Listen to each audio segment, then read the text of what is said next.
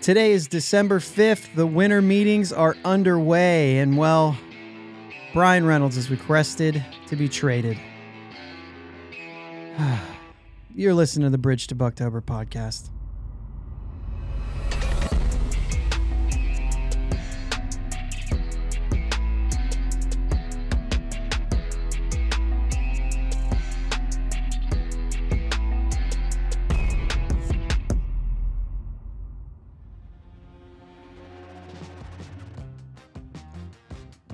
Thank you for listening to the Bridge to Bucktober podcast, where we talk all about them Pittsburgh Pirates and that, and I didn't say, yes, guys! My name is Josh, and I'm joined as always by my brother Jake. What's up, Jake? How we doing, man? Sorry, didn't mean to throw you off that bad. I was just trying to be a little joke here. We for those of you who do not watch on the YouTube channel, we've got a new layout and all that good stuff. And basically, me and Jake are on baseball cards now. So when we came back from that, he was holding a bat like he was on a baseball card. It's pretty good. Pretty good. We had a bunch of things to talk about this week, and it basically all changed when the news came out that Brian Reynolds was requesting a trade. Yeah. Crazy, man. We cut a bunch of stuff out so that you guys didn't have to listen to a 2-hour podcast when all you really care and all you really want to hear about is all this Brian Reynolds stuff. It is the winter meetings. They started today. We're recording this on the 4th. They started today. Not much has happened today. Of course, I haven't. San Diego this year. They're in San Diego, and so there's a lot that's. I was gonna say there was gonna be less Pirates talk prior to the other day. Yeah. When did that break? Yeah. Was that Friday? Yeah. Yeah, I think it was. Yeah. Or was it just? No, it was just yesterday. It was Saturday. It was just yesterday that this broke. Yeah, for sure. Like. I remember. Yeah, it was yesterday. Yeah. Yeah, because I was. Yep. Oh, my gosh. So, bear with us a little bit. We are still on kind of reaction mode.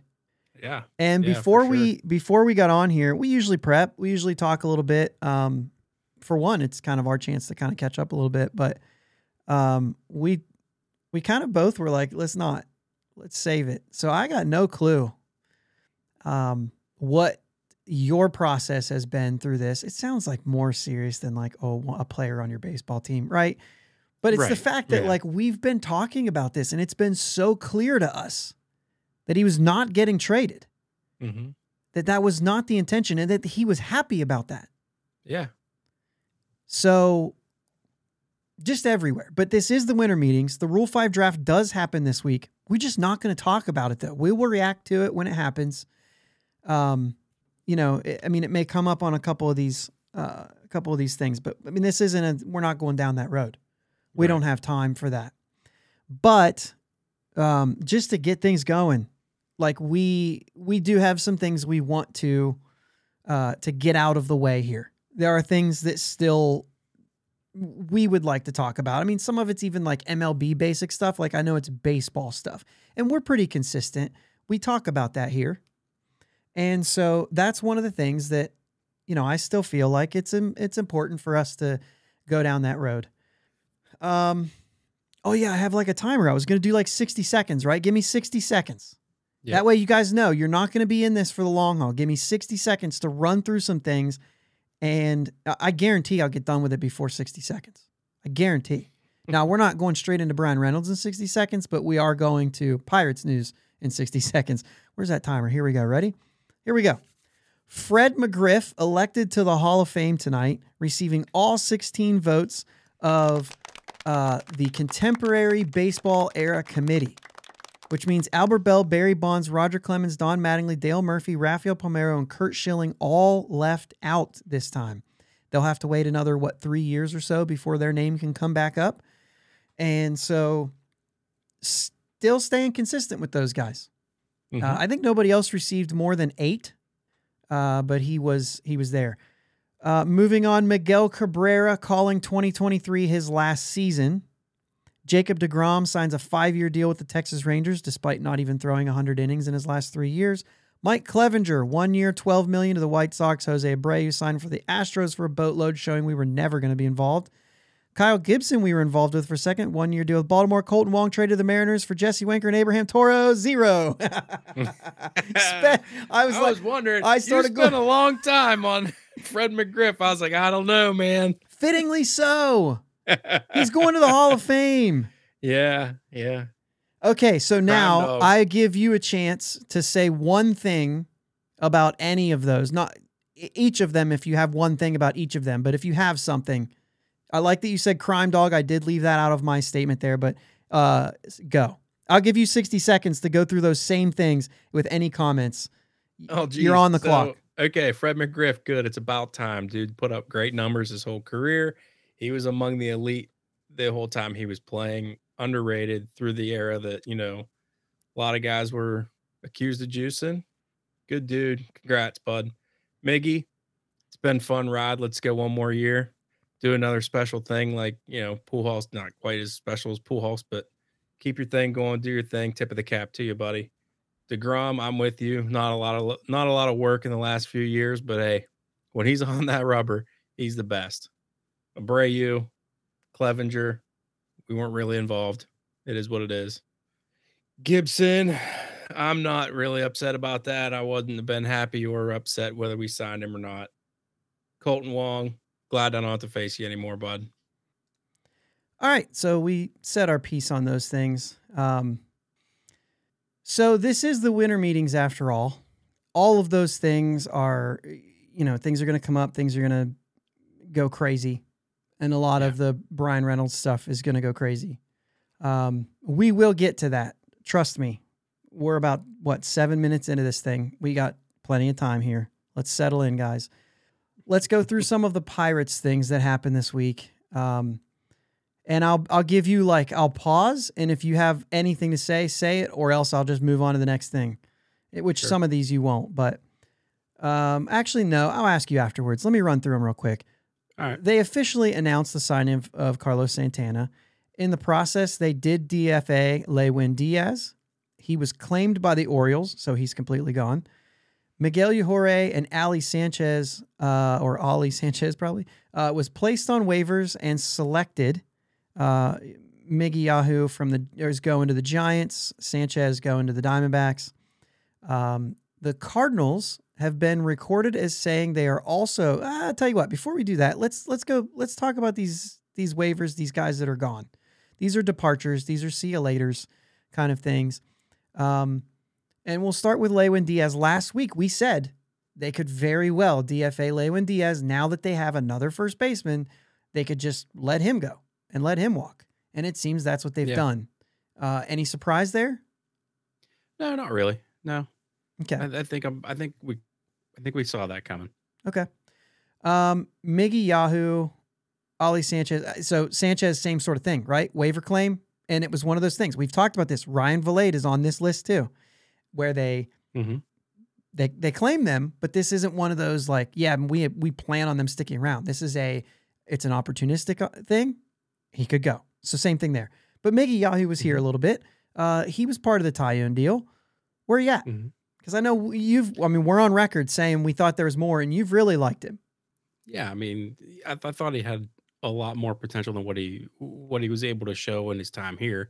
I think he's going to go out to San Francisco, and I think he's going to figure something out. I mean, I still think he's going to be a good pitcher in the major leagues, whether it be out of the bullpen or a starter.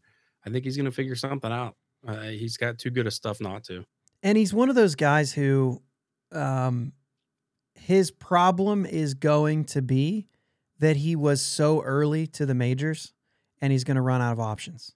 And he's so young still that he's just going to be one of those he's not working out here and they're going to ship him off. He's not working out here and they're going to, and then someday it's going to click and he's going to have, you know, 2 or 3 really good years, I think, in the major leagues. And then, you know, maybe that's it. And maybe that's just all that he is, or maybe he ends up being really good. I don't know. The velocity's not there, which the game is so much velocity right now that makes it a little bit, that does raise some questions. Okay, so anyway, speaking of pitching, the Cardinals have been recorded as saying they are also interested in a return of Jose Quintana. And this is one because we've been on this, and I specifically have been on this. I think he needs to come back. I think they need to be aggressive on this one, and they need to get him here so that they don't lose him, specifically lose him to a division rival. Yeah, I think that actually, in my opinion, like I was with you. I thought that he'd be a great addition. I think, I didn't think they needed to, but now that the Cardinals are interested, you need to bring him back. Well, but they need to get a starter who's a veteran, mm-hmm. who can go out there and be that. You also need left-handed pitching. Mm-hmm. He fits the bill of all of that. He does. He absolutely does. And I felt like because there was familiarity and because he liked his time here and because our pitching staff loved when he was here, I think that's what's important. Yeah, no, and like I said, I'm with you. I'm with you 100%. Like I wasn't as aggressive as you were about it, but now I'm definitely just as aggressive because I even though we're probably not looking at a playoff runs type season, still would just rather not have him on the Cardinals. Sure. And, likewise, the Carlos Santana kind of thing. It's important to have that type of leadership. Yeah, and, absolutely. Yeah. So that's a big piece of that for me. Speaking of players liking other players, let's move on to the next thing. Roberto Perez. We know that this is really split. People want him to come back. People don't want him to come back. I get all of it. All the arguments are good for one or the other. You know what I mean? Like it's good. Mm-hmm. The one condition that the Pirates seem to be on is that they want to make sure he's healthy. And it seems like that involves him playing winter ball, which I don't know that we've seen yet. If so, it's happened in the last few days and I haven't caught it. So I think they want to see him play winter ball. If he plays winter ball, then the deal probably gets done. Mm-hmm. And it's going to be what it is. And, we've said what we've... Go back and listen to some of the... I don't remember what episode we talked about it, but basically for me, I think the thing was you're nervous about injuries. He should be your backup catcher. If he's not your backup catcher, it should be like he gets this pitcher and the other guy gets these pitchers. And it should be a split staff entirely. You should have two starters in that case. And mm-hmm. I think that that's going to be an important thing to have happen just because it's big. So with that said, the Pirates pitching staff is still talking about how much they loved his presence and pitching to him. So go ahead. Yeah, I just wanted to throw it out there. I was kind of on the side of, dude's never healthy. It's a waste of a contract, blah, blah, blah. I've said it all. This changes my opinion. It really does. I think that the health is still a concern, and they're just as concerned. They want to see him playing before they make a deal, all that good stuff. And is he going to be able to stay healthy? I think you're looking for two starting catchers if you sign him, like you were saying. Mm-hmm. But definitely I'm much more intrigued to see if we can bring him back because of how much our pitchers and the whole pitching staff, reacted to, hey, we want him back. Because that makes a big difference. Really does. Yeah. And so, the other point I was going to say here is because of that, because of all those things that you just said, it doesn't matter what we think about his injury history or whether we want to bring him back or not. It's kind of hard to argue with that. Just to echo what you're saying. It's hard to argue with that. So speaking of catchers and having two starting catchers, and we're flying through this, guys. We have to.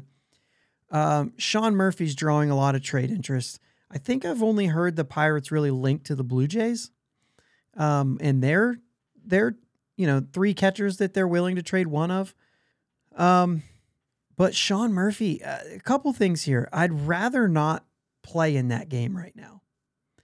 I've read some about the Braves are out on him recently. That was the last thing they were in. Now they're out. So the asking price must be high. The Guardians mm-hmm. are in and a couple other teams, but specifically the Guardians, because I've heard a lot of the talk that they may be in position. The latest thing I heard, I thought there was maybe one or two pitchers, but not Espino, right? But now it seems like there's like three pitchers. They're like, we're not parting with our pitchers. And by saying that, like what you're saying is like, dude, George Valera is, he's possibly included in a deal here. Now, that may depend on whether or not the Guardians get him or not, right? And, you know, I've a lot of friends who are Guardians fans, and, you know, talking to Josh this week, he was like, if it's Valera, I'd rather just not get Murphy. That's fair. So, I mean, that's how they feel about it. But, like, that just might mean you miss out on it. And, you know, you're picking. That's fine. As a fan, you know what I mean? He's picking. He's saying, no, I'd rather have Valera than Murphy. Murphy's a valuable catcher. He's a Gold Glover. He's a good hitter. There's offensive thing there. But that's a top 100 prospect. And so you're talking about, like, I think he has 2, maybe 3 years of control still. And, you know, you're saying, well, what about Andy? What about Davis? Doesn't that kind of mess with their timeline? Are they going to be there and he's still going to be there? So I just think, you know, let's stay away from that. You were going to say before I make my last point about this, which does kind of segue. No, I was just going to say, you know, I don't really know who Valera is. And some of our listeners probably might not, because he's in the Indians or Guardians organization. But you said it. He's a top 100 prospect. He's their number 2. And I kind of knew that because I knew what where you were going with it. Yeah. But, you know. He's their number 2. He looks legit. Like legit. Okay. Probably the Guardians have had their struggle with outfielders, and whether that's their fault or just, you know, the players, you know, haven't just panned out. That happens all the time. Mm-hmm. With the big, you know, Bradley Zimmer and, you know what I mean, like some of those guys who were just like, yeah, you're just not what we thought you were. And that's, you know, like I said, it takes a lot to execute on prospects. Yeah. So it's of no fault, right? Sometimes they, you know, work out. Most of the time they don't. This guy looks like one of those guys. You know what I mean? Yeah. He looks like one of those Andrew McCutchen, Starlin Marte, Gregory Polanco. And the reason I'm saying that is because, like, all three of those were can't miss prospects, right? 2 of them worked out. 1 of them didn't. You know what I'm saying? Like, as a can't miss perennial, you know what I mean? Yeah. But he looks to be, you know what I mean? He looks to be the real deal. And so with Cleveland in their outfield past, I would be kind of leery of. I'd want to protect those guys too. Yeah, sure. Especially with a Bo Naylor coming up already. But anyway, we're not talking about the Guardians here. The thing is that it's going to take a lot. And I think that while we're not playing with Sean Murphy thing, I think the Pirates should stay very close to that situation. Because I think if they were to trade Reynolds, which we'll get into here very shortly, if they were to trade Brian Reynolds, they need to wait until after this Sean Murphy deal gets done. Because if they're asking for a lot for Murphy and they get a lot, the team who gets Brian Reynolds should be prepared to top that offer. Mm-hmm. He is more valuable than Sean Murphy. And that's not downplaying Sean Murphy. Like, I'd love to have him, actually. Like, he's for real, too. Like, he's a solid catcher. Not only hits, but a Gold Glover.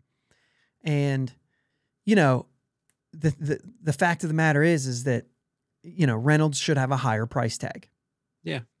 And I think that that's where they need to be if trades are going to happen. And right now, I would say we've been hearing Brian Reynolds trade rumors as we just full on move into this. Okay, here we go, guys. As we full on move in, we've been hearing Brian Reynolds trade rumors for the last 2 years. Yeah. Heavy, right? Anybody listening here could say, oh, it's actually longer than that, whatever. It's been heavy for the last 2 years, and it's been tiresome because it's always been, dude, it's just not going to happen. What you've said is not enough, and also what everyone is saying here is that it's not in their interest to trade him. It's not, and it sounds like maybe the Pirates still aren't interested in trading him. You know what I mean? The quote is, this will have zero impact on our decision-making this offseason. He remains a key member of our team. And I think it says, we look forward to the great season he will have next year. Now, you can say what you want about how much of this is wordplay and how much of this is trying to keep the value high, right? You know what I mean? There's the whole leverage situation that we'll get into. I don't know, man. Like I said, I'm all over the place with this thing. I have been all over the place with this thing. Just trying to let information come in, see what we find out. We haven't found a lot out yet. No. We just know that, one, it's been reported he requested it, and two, he hasn't come out and denied that. So, you know, because it's been sources, but he hasn't denied anything. And you would think if he didn't say that, his people would come out and say, actually, we did not do that. Nobody's saying we did not do that, which means it sounds like they did. Yeah. So, yeah, let's full on get into it. We're not going to take a break today. Let me just take a second. We're just going to tell you guys without taking the full break here. Check us out on Twitter, Facebook, Instagram. It's Bridge2Bucktober.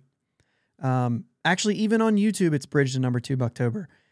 They do the whole thing now where you can actually do that. But anyway, get on those socials. I'm on Twitter a lot under the Bridge2Bucktober Twitter. So like constantly, like just feed it. Get in contact, get into the discussions, talk about it, all that stuff.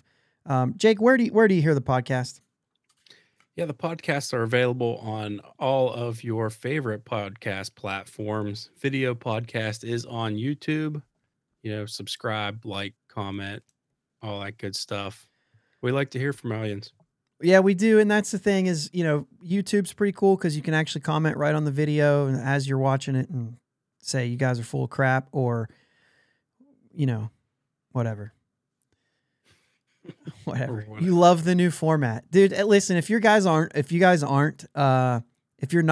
watchers of the podcast and you just listen, like I'm all for that. That's, you know, whatever. This would be a good one to just go out and check it out. If you like baseball cards, just go out and check it out, man. I've been excited. And, you know, we have the shirts too. Josh put a lot of work into this and he's been excited. And for a couple weeks now, he's put in a ton of work. Dude, I was up till like it looks fantastic, dude. 3 in the morning the other night. But yeah, and there's more too. Like I have some, you know, we've got some shirts and stuff out there for you guys to, you know, wear around and you know, support us and all that stuff. I'm working on some new stuff there too. I wanted to get the layout done, but like this theme is not going to stop here. It's something that we've been talking about that we thought would be really cool for a long time, and so here we are. Right now, there's Brian Reynolds. Back of his baseball card kind of is right there on the screen. Kind of, yeah. So anyway, so here we go. I don't know. Like I put these things in order on our notes, but I don't really know what order we really want to go into. What we know is that Brian Reynolds people, representatives, have made it clear he's ready to get traded. And I'm actually going to start with this. Let's go back to, because I think I put these out of order. Let's go back to October. Everybody's writing their things. Everybody's having communication, talking to Brian Reynolds. He seemed happy. He seemed satisfied with the situation. He seemed appreciative that the team was not wanting to trade him and that they've been telling him that, apparently, right? I mean, these are the things that we're hearing from people who had conversations with him. That he was excited about the talent on the team, that this was not a thing where he was saying, I'm sick of losing 100 games. This sucks. Like he wasn't mad when he left the ballpark in October. And so what changed? Yeah, that's a good question. It has to come down to dollars. You know, he's looking for that extension. They've been in the extension talks. So and we're going to do this because what we're going to do is we're going to play a couple arguments here. Mm-hmm. And I think you and I, first and foremost, let me just, I'm going to say my thing before we go into all this. And I'm going to give you an opportunity to kind of say your thing. Not only am I floored by this, But I just haven't quite understood where I'm at in my head with it yet. Like, I'm still kind of processing. I'm still taking in information. I'm still trying to figure out, like, where I'm at with this. Because I don't think I have enough information to really say, like, one way or the other where I, like, how I feel about it. What did you think? I was shocked. It was completely, it was completely different from what I had known to be true, right? So that's where I'm at. I don't know yet. I don't know. And I know Gary said when I was on the fan forum with him, he said, I know you don't like to take a side. But that's not like, sure, I like to look at all angles. I like to see things from all the perspectives, and I see value in all the different arguments, and like I see truth in all the different arguments. This is sports. It's fun to talk about, right? So that's where we're here. And I just don't know if I have an opinion yet. And I just want to know, before we get into all this stuff, like, where are you at? Because we haven't talked about this. Yeah. I was kind of surprised. You know, I just assumed from what happened in the arbitration before this year, you know, Nutting came right out and said, I said, lock this guy up. I said, get this deal done. We're not going to arbitration, all that. I honestly wasn't sure if we were going to be able to get the deal done as large as Reynolds deserves, just because of Nutting's past. Mm-hmm. But I was also on the fence of just maybe this time, because he was so adamant about that, not letting go into arbitration with this guy. You know, I just thought that, not that it would be different, but it would be different. Okay. John Heyman tweeted that the Pirates had offered Reynolds an extension that would have made him the highest paid Pirate in history by dollar figure, beating the $70 million extension that Key Brian Hayes got. That seems obvious to me. And I don't think anybody's like, I think everyone when they read that report was like, at first it was like, no kidding. Like, no kidding. Right. Like, that's right. Not a surprise. If they didn't, it'd been like, oh, they lowballed him. Right. Oh yeah. And which I've seen, you know, I've seen other reports that we still don't know numbers. But I've seen other reports that is, I don't know if I saved these to my phone or no. I've seen other reports that say that it was not a lowball offer, like they didn't lowball him. And, you know, that word I think is a little different. If they would have said, all right, we'll give you 5 years, 75. What is that? Let me pull up my calculator real quick. It's like 17. Yeah, 15. I should have been able to do that math in my head, but you're talking $15 million a year. Like, no, that's not there. Like, you're not there. If you're talking 5 years, I mean, you're definitely over 100 million, probably. Right. I mean, that's 20 million a year. You're probably looking at what? 25, you know what I mean? That's 125. I mean, that's the problem is that Brian Reynolds is 20. He's going into age 28. Yeah. He's going into age 28 season. This is typically when you sign your big deal. Mm-hmm. Sometime between now and 30 or now and 31. The fact that he's not going to be a free agent until before his age 31 season, I'm not surprised. I wouldn't be surprised if he just says, I don't want to sign an extension. Like, that would be reasonable for him to say no, because I can't really prolong free agency. And maybe the Pirates are saying they want to sign him till he's 34.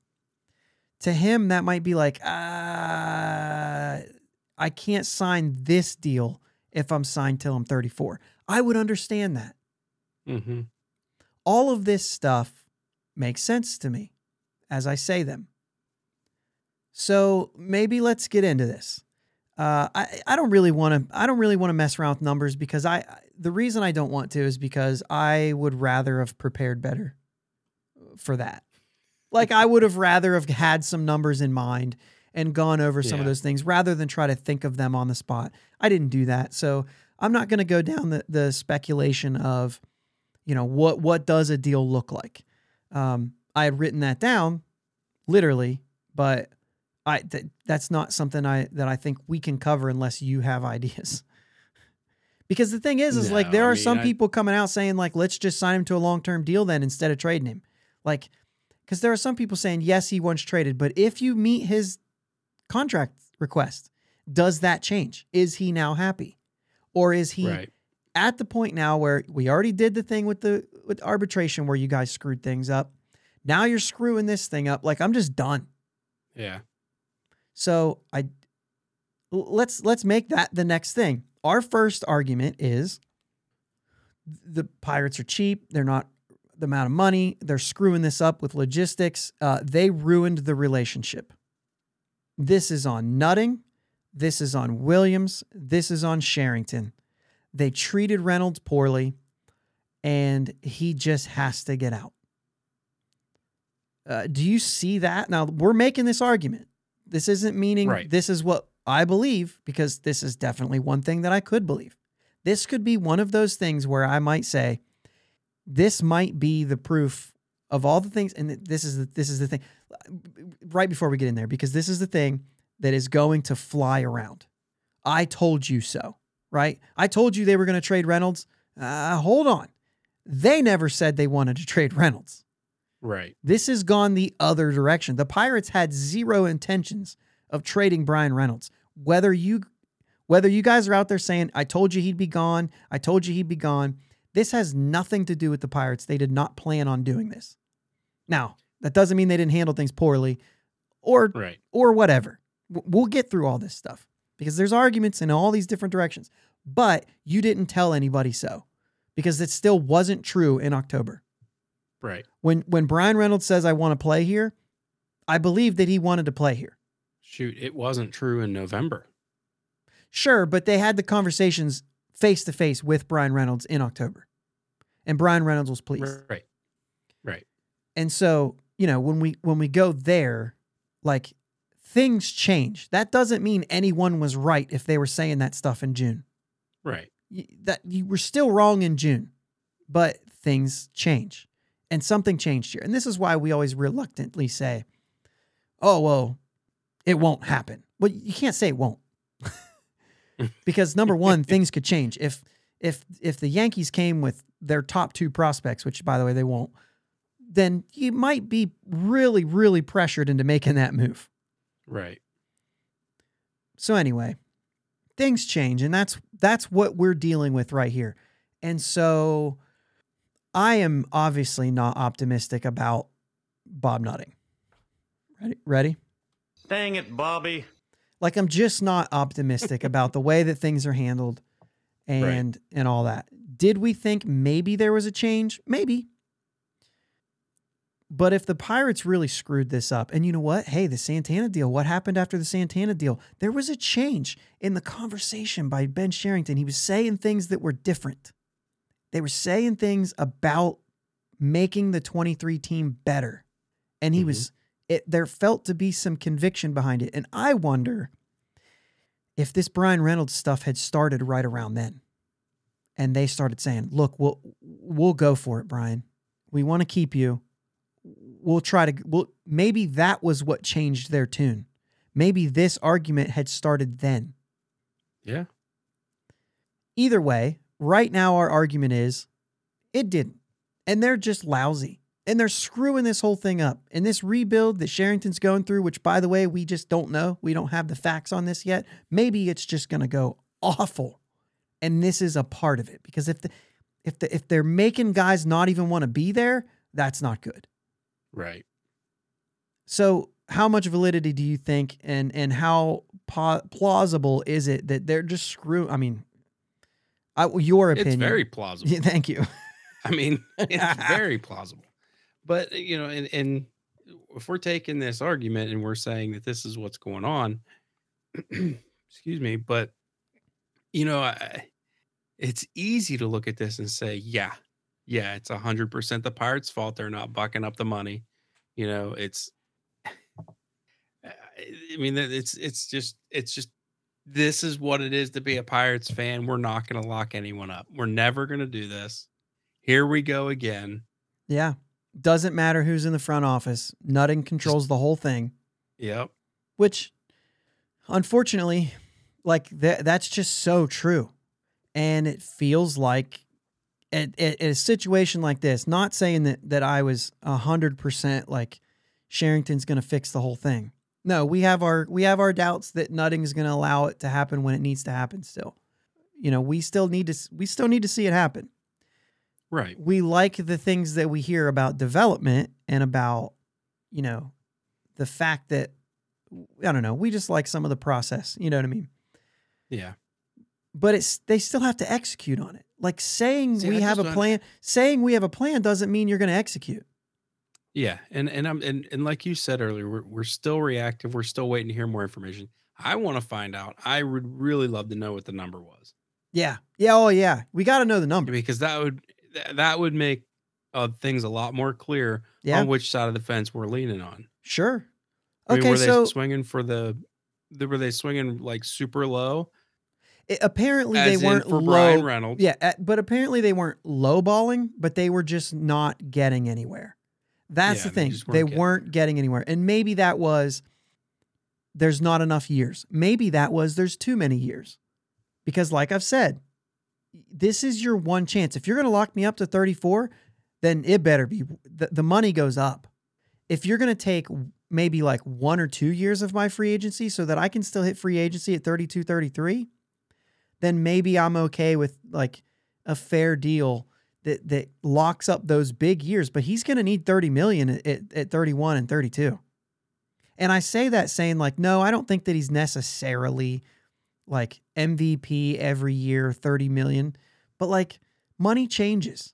If I sign a deal that pays me $20 million now, I'm not like, that's not a lot. I mean, it's a lot. Don't get me wrong. It's a lot, but in comparison to other players, Judge is trying to get $40 million, right? Right. The big guys, like people make 10 to 20 million right now.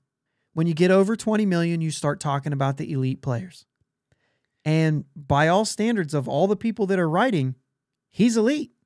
Yeah. 100%. I believe it says it right here in these arguments, like that he's elite. Like that's the word that they use to describe him. And I'm trying to look for the actual sentence because I know that it's in this, but I'm just not, I'm not going to look for it. Anyway, the thing is if he's in that air, then you got to pay for him in that air.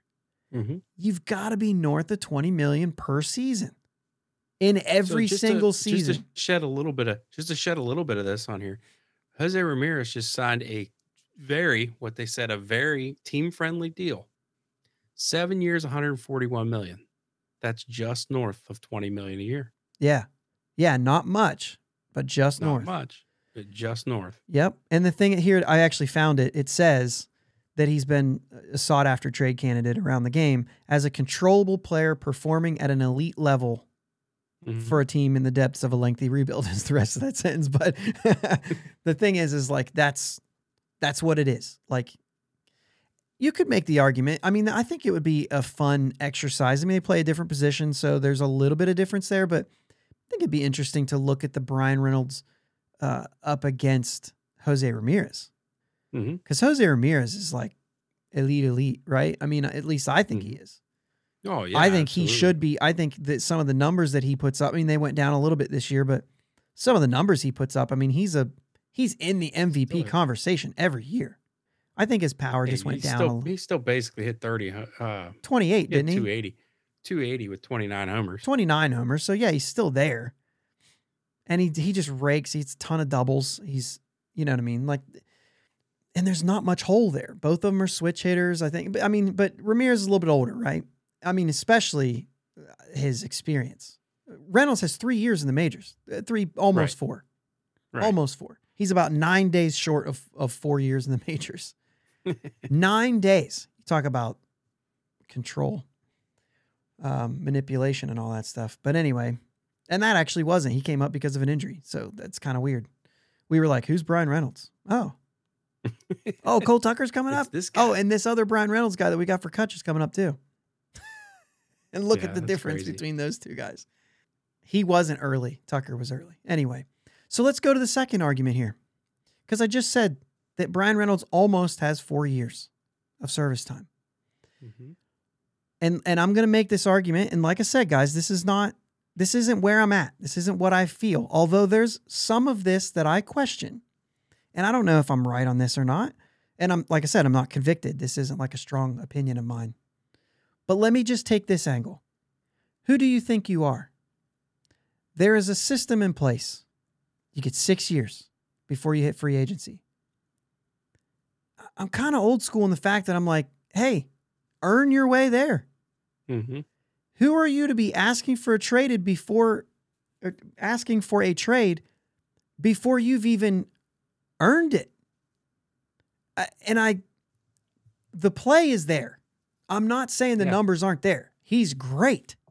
We just said he plays at an elite level. But there's something to be said about putting your time in. The system is in place. And you're going outside of the rules here. You're not the rules, but you're kind of going outside of this. Like, who do you think you are? Mm-hmm. You do your time and you earn these types of things. You get an automatic no trade clause once you're 10 years in the league. Like, these are just things that happen, right? What is it called? 10 and... I don't know. There's some kind of rule, right? Where you get like this thing where you can veto trades once you've been in the league for very long because you're considered a veteran.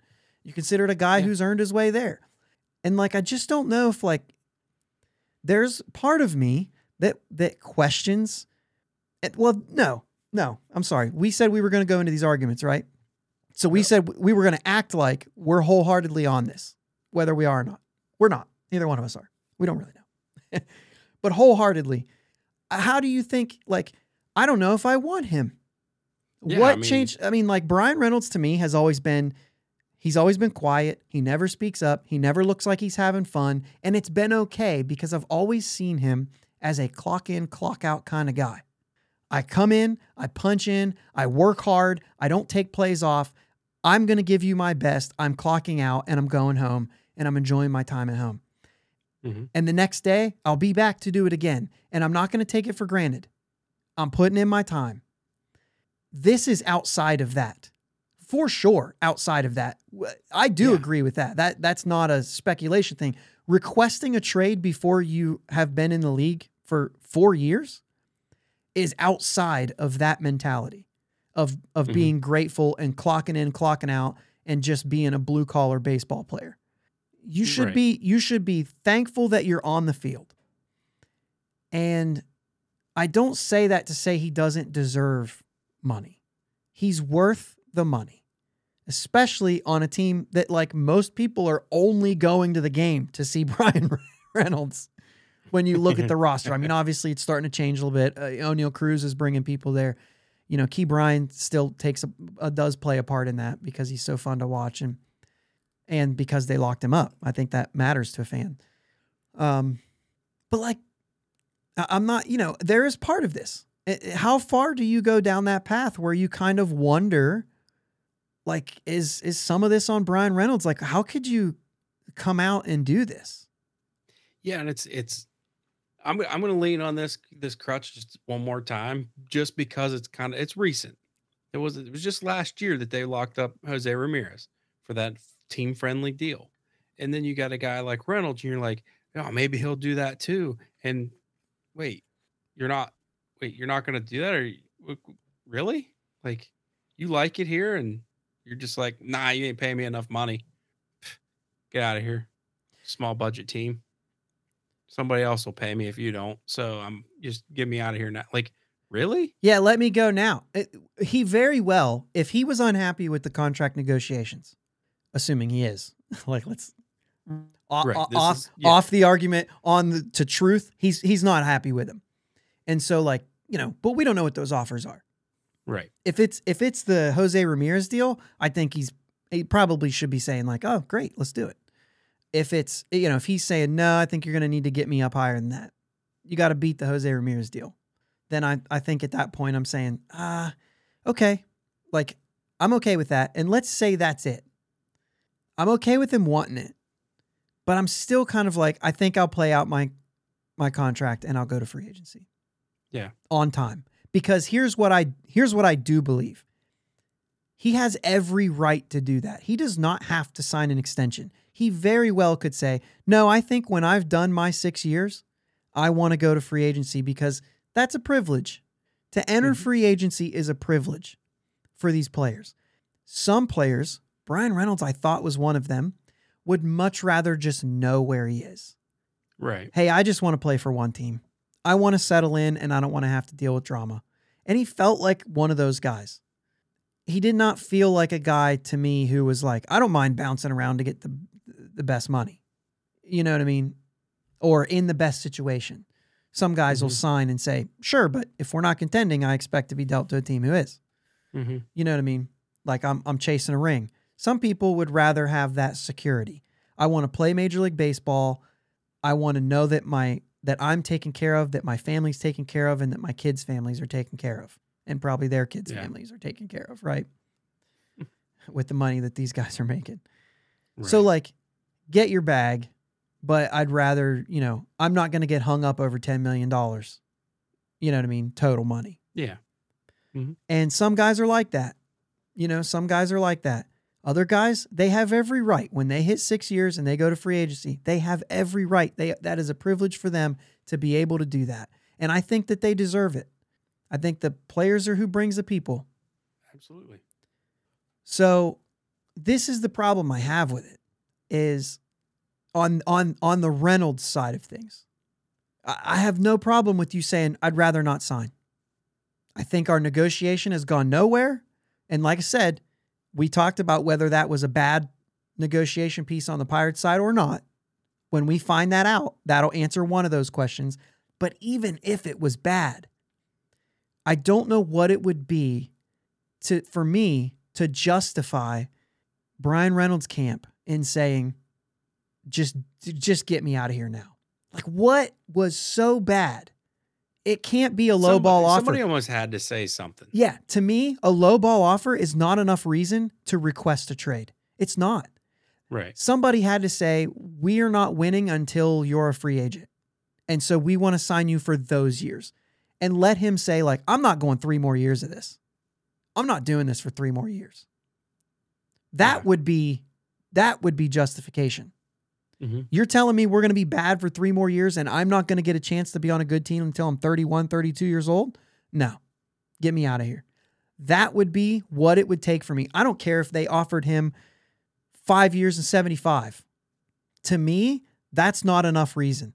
That you can be offended by that and still say, I think I'll just go to free agency. If you guys want to play ball with this number, you contact me back. Otherwise, I'm just going to do my time and hit free agency when it's due, knowing that he's going to get traded anyway. The Pirates can't just let him go to free agency. He'll get dealt. Right. Maybe not this year, but you know what I'm saying? And if they don't feel like they can compete with him, they move him. If things go bad, you know what I mean? Right. Yep.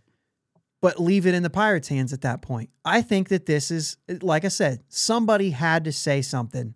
Or say, dude, you're not worth that much or something like that. And then slam him, because we've heard front offices on other teams going to arbitration and slamming players. Yeah. And that's not fun either. Now, he didn't have to go to arbitration this year. He signed for this year. Right. So there's none of that played. So I just don't know, man. I just feel like we have to know more. We have to know what happened, what changed things, because it does not feel right to me. He does not feel like the type to be like that, to say, I haven't put my time in yet, but I want to be treated like I have. And maybe I'm completely off base on that. Maybe that's a really old school take on my part. You know what I mean?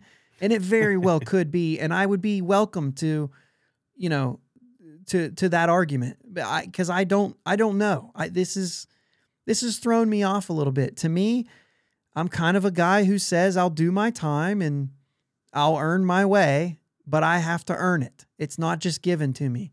And that's the way I've kind of felt things. You know what I mean? I'll go through my time.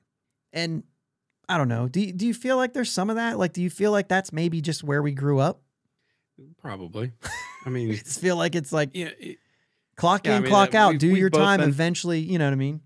Yeah. And we've both been accused of having a lot of old school thoughts on here, and we get that, and that's, it's kind of, you're right, it's the way we were brought up, it's the way the culture around where we grew up grew up, you know, that's just what we know. Yeah. But yeah, this is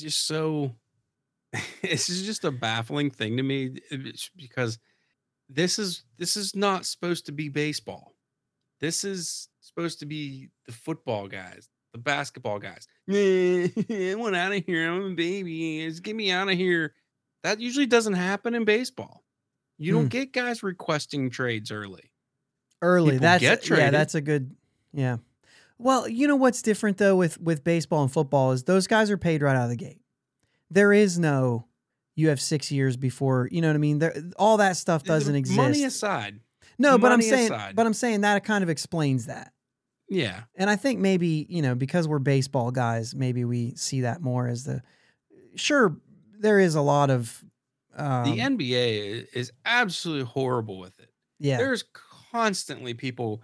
The players do literally run that league. This guy wants traded. He picks his team. It's unbelievable.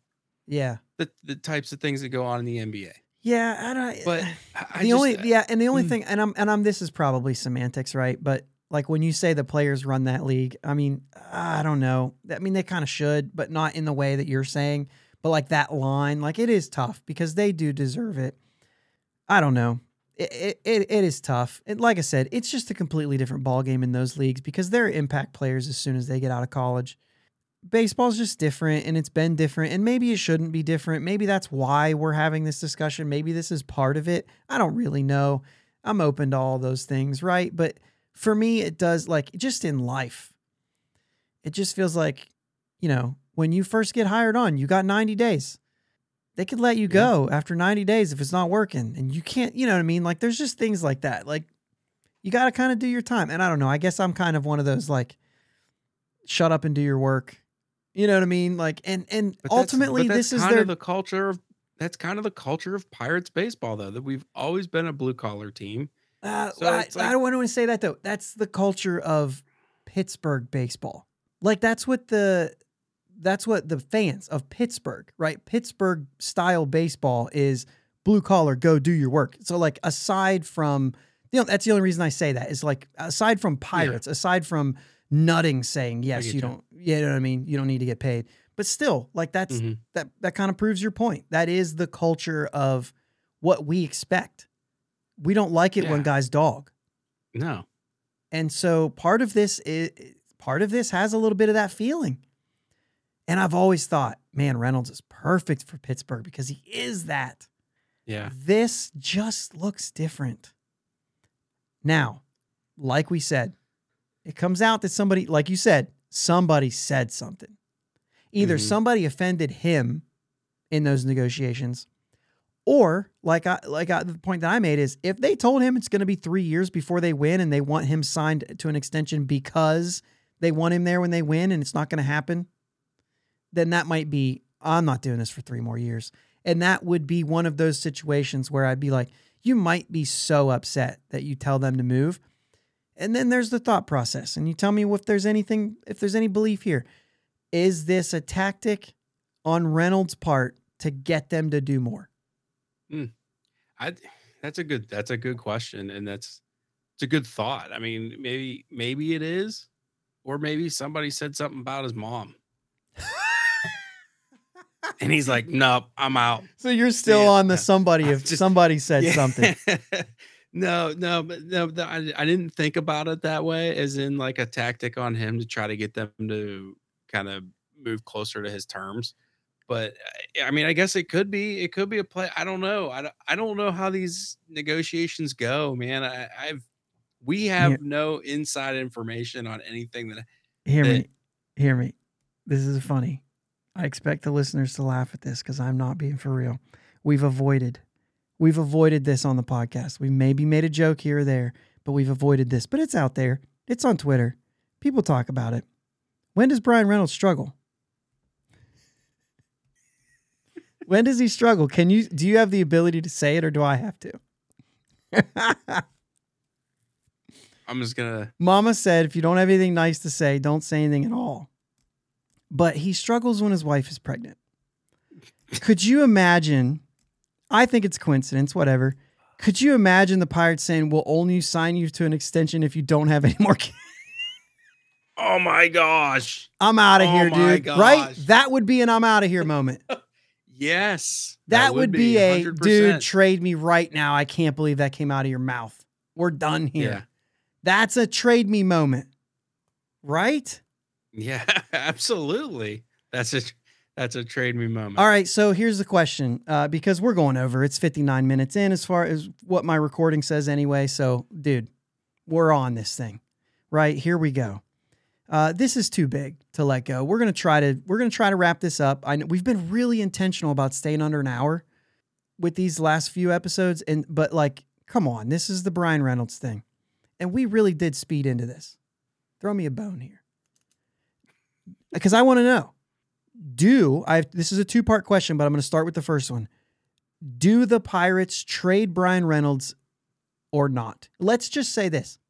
During the winter meetings, or at least lay some serious ground, like before spring training, or, you know what I mean? In general, like, do they move this? Do they move him? Listen, we're terrible at predictions, but like, okay, you're right. And we are, but as far as I'm concerned, all I can say is, do they? It just depends on what comes across the table. There's no way for me to sit here and say, yeah, they move him. Okay. If they get the right deal, if they get the right offer, I think there's definitely going to be more talk than there would have been. Well, the discussions will get further than they would have been. Well, and I said it before, we heard a lot about Brian Reynolds trades for the last 2 years. Mm-hmm. I think that we will start to see like legitimate offers. Real talks. I think we'll see legitimate offers on the table, not the crap offers we've seen in the past. I think now that, like, I think that even then people were like, what if we did this? Like, I think they knew it wasn't real and that it wasn't going to happen. Yeah. And they were trying to sway the needle down. Mm-hmm. Instead, now it's real. Now it's like, well, that's my next question. So here's, I don't know if they do or not. I'm there. They say, this will have zero impact on our decision-making this offseason. Yeah, right? They say that. They say that. Okay. Should they? If they get an opportunity to make the 2023 team better by moving him, they should. What about the 2024 team? What if it's the 2024 team? It's... Because here's what I'm saying. If you get a legit prospect that's not ready this year, but like maybe in 24, or maybe by the end of this year he gets his cup, maybe gets his feet wet this year, and then you can still replace him with a 1 year deal. Yeah, you know what I'm saying. There's guys out there right now that you could go out. I mean, my goodness, it's hilarious to say it because everybody's saying it anyway. Just let Cody Bellinger play center field this year. You know, I mean, you know what I'm saying? But I'm not saying let's go get Cody Bellinger. I'm saying there are guys out there who you can sign to a 1 year deal.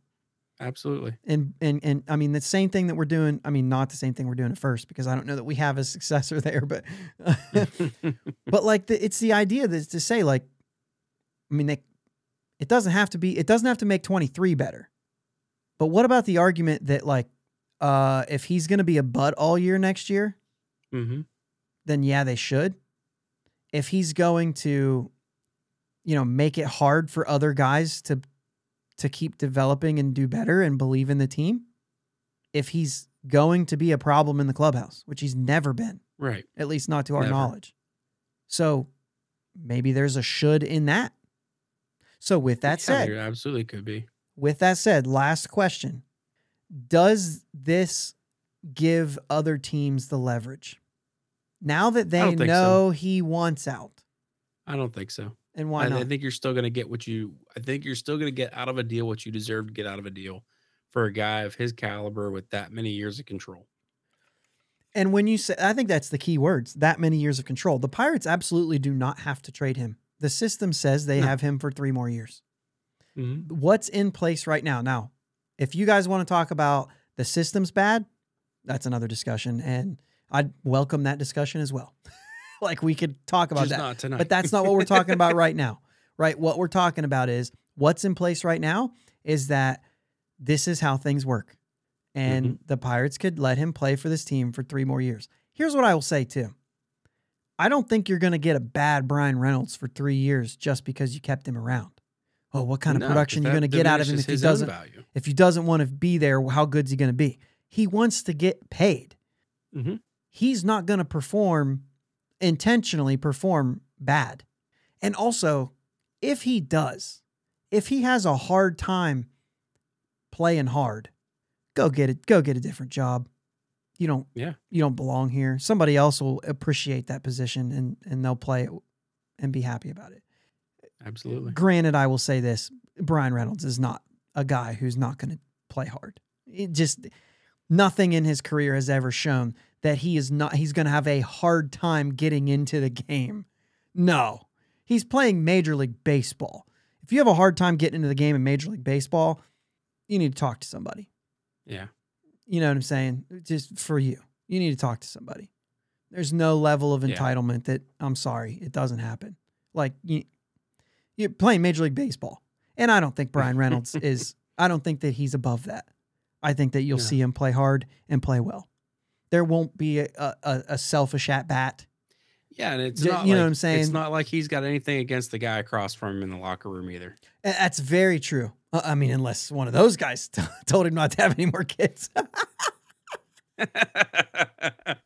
But you're right. It's not about them, right? Something happened that changed that. I do not think this gives anybody any extra leverage. I think if anything, now that you feel it's real, I think you'll start seeing real offers. Yeah. Not these fake things that we've heard from people like Clint Frazier and Andujar, which is hilarious because Andujar plays for us now, but that's the joke, right? And it's just, I think that you will get legitimate offers on the table and that we haven't seen before. But here's what you'll also get. Now that everybody is willing to give up the right pieces, they're going to try to throw David Bednar into the deal. I can see it now. They're going to be like, yeah, we'll do that. But I mean, we should get Bednar too. What? Yeah. Where are we going here? Yeah. We'll do that deal, but we also get O'Neal Cruz. All right. Let's get real. Yeah, the buck stops here. Yeah, and what I'm hoping out of this, because this is bad. This is bad no matter what way you look at it. It looks bad for the Pirates, whether there's any truth to that or not. There probably is going to be truth to that. It looks bad. It is bad. It doesn't have to mean that it stays there. It will still be perceived as bad. But if they let something like this go without changing, then it's even worse. Yeah. They should be taking a situation like this and saying, we can't let this kind of crap happen. Not here. Not here. We've got enough problems. We've got problems with not being able to compete financially with New York and LA. Straight up. I know nutting is cheap, but that team, even if he wasn't, will not compete financially with New York and LA. It will not happen, whether you want it to or not. They do not have that kind of money. They have more than what they're spending, no doubt, but they don't have New York and LA money. They don't have that market. It's not even close. No. And until that system changes, it's not going to be close. However, they could pay Brian Reynolds. Absolutely. I think Cincinnati is definitely in a bigger market and they definitely have more money. But how many years ago was it that Votto got $20 million a year? And they're not, while they do have more money than what's in Pittsburgh, it can't be by that much more.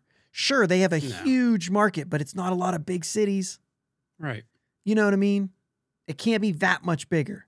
Say what you want about San Diego. That's an awful take. They're like the 5th biggest city in America. Don't give me that. And I know it doesn't matter how big the city is. It does. It does. There's more people. Yeah. It's clear. But Cincinnati is not far off. And that's a reasonable comparison. Yeah. I think it's closer to Cleveland. And so's our money. But their ownership's bad there too. Their front office is great. Their ownership's bad. The way they handled that name change. That name could have been changed 10 years ago. They've been complaining about that since we were kids. I remember going up to Cleveland and seeing people out there complaining about it, right? What are they complaining about? Mm-hmm. I was a kid. I had no idea. And nobody cared back then. Anyway, Dude, this is crazy to me. This came out of nowhere. This was the last thing I expected to happen, I would say. In the Brian Reynolds situation, I believe this is the last thing I expected to happen. Yeah, same. I expected they're not going to come to a deal. I expected we'll deal with extensions talk next year. I expected we're never going to get an extension with him. I expected to hear stuff like that. This, to me, is different. And that's the part that has me confused. If you would have told me, I got to take a drink here. If you would have told me this is going to be handled poorly by the Pirates, they are not going to offer the amount of money he's worth, and they will deal him maybe before his last year, maybe even before 24. I would have said, I just don't see it happening before 24, but I very much thought he's not getting an extension because of his age and because he didn't get to the majors until he was 26 years old, right? 26, is that right? 24, okay. I don't know why I was thinking that. Oh, I think I'm thinking about deGrom. What a hack! That's not true. That's not true. He's the best pitcher in baseball when he's on the field. So 24, but still, he didn't get a full season in. First full season, 25. That's late right now. You know what I mean? 24 to 26 used to be the norm. It's really moved to like 22, 24 now. Yeah. And not that that's terrible if you come up later than that, but it's just the idea that like those kind of guys that come up 25 or later, they don't sign that extension unless it's mega, unless it's a 10-year deal. And most of those guys that don't come up until that age don't get 10-year deals. Yeah, I mean, you got Aaron Judge, who just hit 62 home runs, and he's not going to get a 10-year deal. Did he come up? I mean, I know he came up like a little, like he wasn't early because he had a lot of the tall guy struggles that we see with, you know, with Cruz and that. Yeah, 24 years old. He played 27 games. He's on the same timeline. And here he is hitting free agency for the first time, going into age 31. That's the same exact timeline as Brian Reynolds. And yeah, I mean, tell me that Brian Reynolds is going to do that, because Judge at 25 years old had 52 home runs. Now, he had back-to-back 27 home run seasons, so that kind of lines up with the Reynolds stuff. But then to come out on an age 29, and that would be telling me that Brian Reynolds is going to come out next year and hit 39 home runs and then 62 the next year.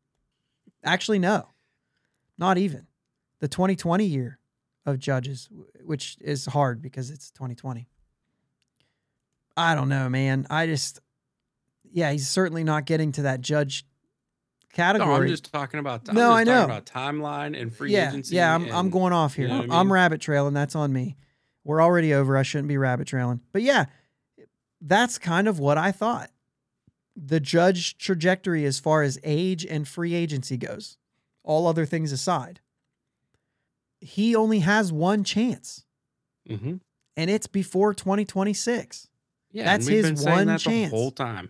That's his one. We've been talking about that. If you, you're not going to buy his free agent years away from him unless, for one, they're like player options where he can opt out and go to free agency, right? Hey, let's lock you up for your age 31 and 32 seasons, but you get a chance before that 31 season to opt out and go to free agency when you're. So if we're not competing and you don't think we're going to be competing for the next 2 years, or he blows up even better than he is, and he knows he can really get paid, he can opt out and go to free agency. That's the only way you're locking that guy up.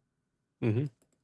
I'm sorry. It's just, we talked about an extension, and I told you, you're only going to buy 1 year, maybe 2 years of free agency if you make it really worth it. But the more you think about it, man, the harder it feels like it could be possibly worth it. How are you going to tell a guy that he's going to go to free agency again at 33? Yeah. And expect to make that, because you could pay him $30 million a year for those 2 years, and he still missed out on some money because of the fact that he's missing out on that. The teams that will go 6 with him in 2026, the teams that will go, I'll sign you from age 31 to 37. You know what I mean? Yeah, for sure. To pay for those early years, you know what I mean? Early. And then I don't know, man. I don't think they can extend him at this point. I think that is done. Yeah, I agree with that. And I think there's some that say money talks. If you offer him the money that he wanted, maybe he then has a change of heart. I don't think so. I think to ask for a trade before you're even in your free agent years, I think somebody had to say something. Yeah, I think the relationship had to go south. Something had to happen. If not, then this is on Brian Reynolds. And let me just say that maybe this is my last thought here. I would expect that from Nutting's side before I would expect it from Reynolds' side. Yeah. Man, and as a fan of the team and talking about your favorite team that way, like that's not what you're supposed to do. But this is still Pittsburgh. This is still the same town. And the fact that we call it a town, if you don't want to be here, I think there's a lot of fans that are going to say, I don't want you here. Yeah. There's going to be fans that boo him opening day. I wonder if he's still here. I wonder. Maybe not. Maybe those fans aren't going to the game because they're already booing. But like there's a certain level of pride in Pittsburgh to where you say, no, we want people who want to be here. You don't want to be here. We don't want you here. I've already seen it. And like I said, all of the arguments, guys, all of it, whatever your side is, no matter how you feel about it, that's how you feel about it. And that's the good thing about sports is that you're entitled to that opinion. And I think that it makes discussion good. If we all agreed on everything, we wouldn't talk about anything. And that's why these disagreements are okay. But we just don't want to just, throw everybody else's opinions out the window. The fact that they have a different opinion with you is what makes us have discussion. And that's what we like. So we want to hear the discussion. And I'm going to leave it at this here because I know that we're a very positive podcast, right? I mean, we try to be positive about our favorite team. And we try to avoid some of those. I mean, we had a hard time saying the laughable, pregnant thing because we don't like to go there. Yeah. And I think this is why. This is something that I heard this morning at a place I go every Sunday morning. And it made me think of this, right? It says, and this was encouragement. One final thing. I know you guys have heard this before.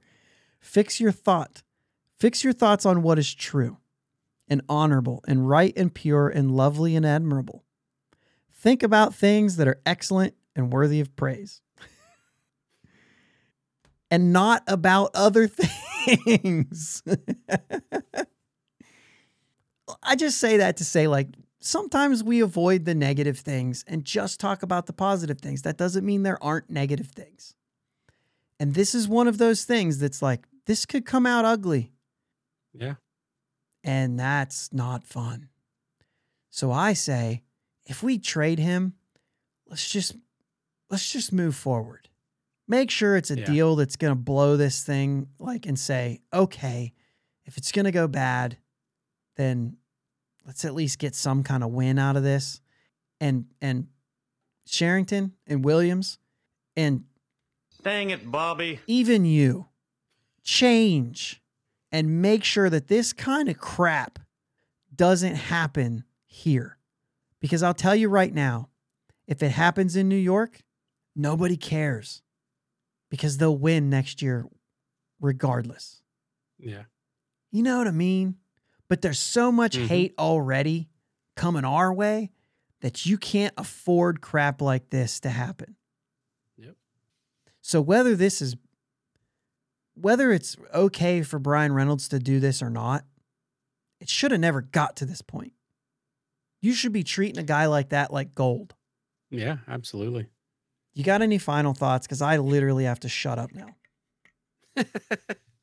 I mean, this with all this going down and all the stuff that we've talked about here today with Reynolds and the whole trade situation. Ultimately, we got no control. What's going to happen is going to happen. And the greatest part about it, there's still going to be baseball in Pittsburgh come next year. Some would say that's not great. Remember when you had to shut up? You're right. You're right. I do. I do. Okay. So outside of that, go ahead. I want you to make sure that you've said your thing. The fact that baseball's baseball and these people are going to come and go. And that's just the nature of the game.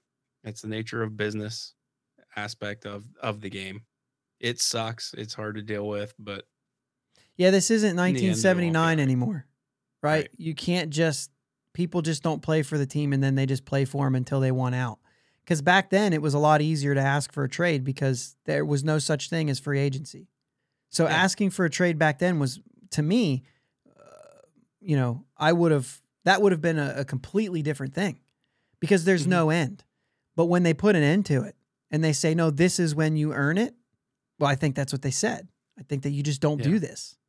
But once again, I could change my mind too. So, all right. What is this? This is the 5th, right? So this is Monday, the 5th. Winter meetings go on this week. The Rule 5 draft. Yajure and Sanchez were put on waivers because they wanted to clear a spot for the Rule 5 draft. So next week we're going to get into the Rule 5 draft. Next week we're probably going to get into more of this Reynolds stuff if anything happens. But as far as this situation, unless new information comes out, I don't see us going down this path again. You know what I mean?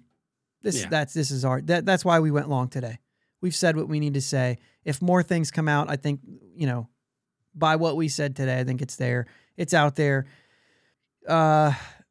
Nobody has any answers yet. So if you're out there saying you know more than other people, like, you don't have answers either. So be honest with you, you don't have answers. So we'll react to the Rule 5 draft next week. If we lose anybody, if we pick anybody up, all that kind of stuff. And I don't know, maybe no video next week. We don't really know yet. That's next week, right? No, yeah. We're going to be in person next week. You're right. Nope. It's the week after. All right. I'm going to shut up. Can we finish this thing? Because I'm about finished here. Let's go, Bucks. Let's go, Bucks. Regardless. Let's go, Bucks, because that's our freaking team. All right. Thanks for listening to my dad and Uncle Jake on the Bridge to Bucktober podcast. Follow them on Twitter, Facebook, and Instagram at Bridge2Bucktober. Don't forget to subscribe so you know when new episodes are released. Clear the deck. Cannonball coming. And let's go, Bucks.